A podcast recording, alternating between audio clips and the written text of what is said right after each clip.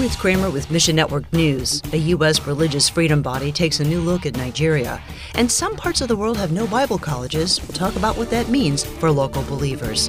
But we'll begin today with a look at a new report from the United States Commission on International Religious Freedom. The report urges lawmakers to take a closer look at Nigeria.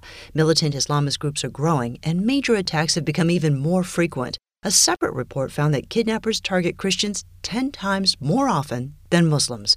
Galen Burkholder is the president and CEO of Global Disciples. We've been involved with Nigeria for many years, but uh, a few months ago we discovered a, a level of violence that we simply had not seen before.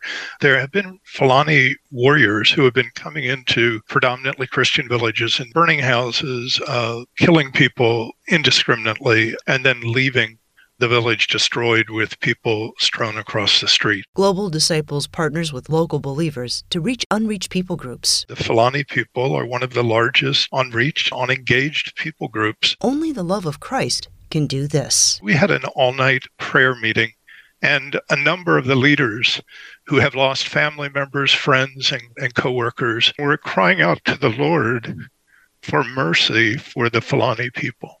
These Christian leaders are crying out for their fellow countrymen who are destroying their villages. Elsewhere, Iranian Christians live under the threat of persecution from neighbors, family, and the state itself. Many of them left Islam behind, drawing anger from the community around them, and they often live in great isolation. That's why Heart for Iran provides a virtual church to connect Farsi speaking Christians Cami Perez, digital media manager for Mohabat TV, says When seekers in diaspora or in country attend a virtual church service, they can expect to participate with a warm welcome from our online pastors, a call to worship through song and then through a sermon, Bible teaching and preaching, and in time of engagement, which our online pastors answer attendee comments and questions. Um, and then really a closing prayer and benediction. But the goal is to move people beyond streaming. Christians can also meet in smaller groups for prayer and Bible reading. Heart for Iran has seen an incredible response to this platform. And I believe this is only the beginning. Uh, hundreds of people contact us throughout our online platforms. People's lives really are being transformed because of the gospel. And one day, when the curtain is pulled back, I think we'll then see in full the real wide scope and breadth of the impact of our work and your partnership. It's not really a new situation for the church. The Apostle Paul communicated with local churches through letters. So ask God to greatly grow and strengthen the Iranian church. And ministry leaders say more Muslims are turning to Christ now than at any other time in modern history. The Program for Theological Education by Extension, or PTEE, helps these believers become leaders. It's not always easy to get theological training in places like the Middle East or North Africa.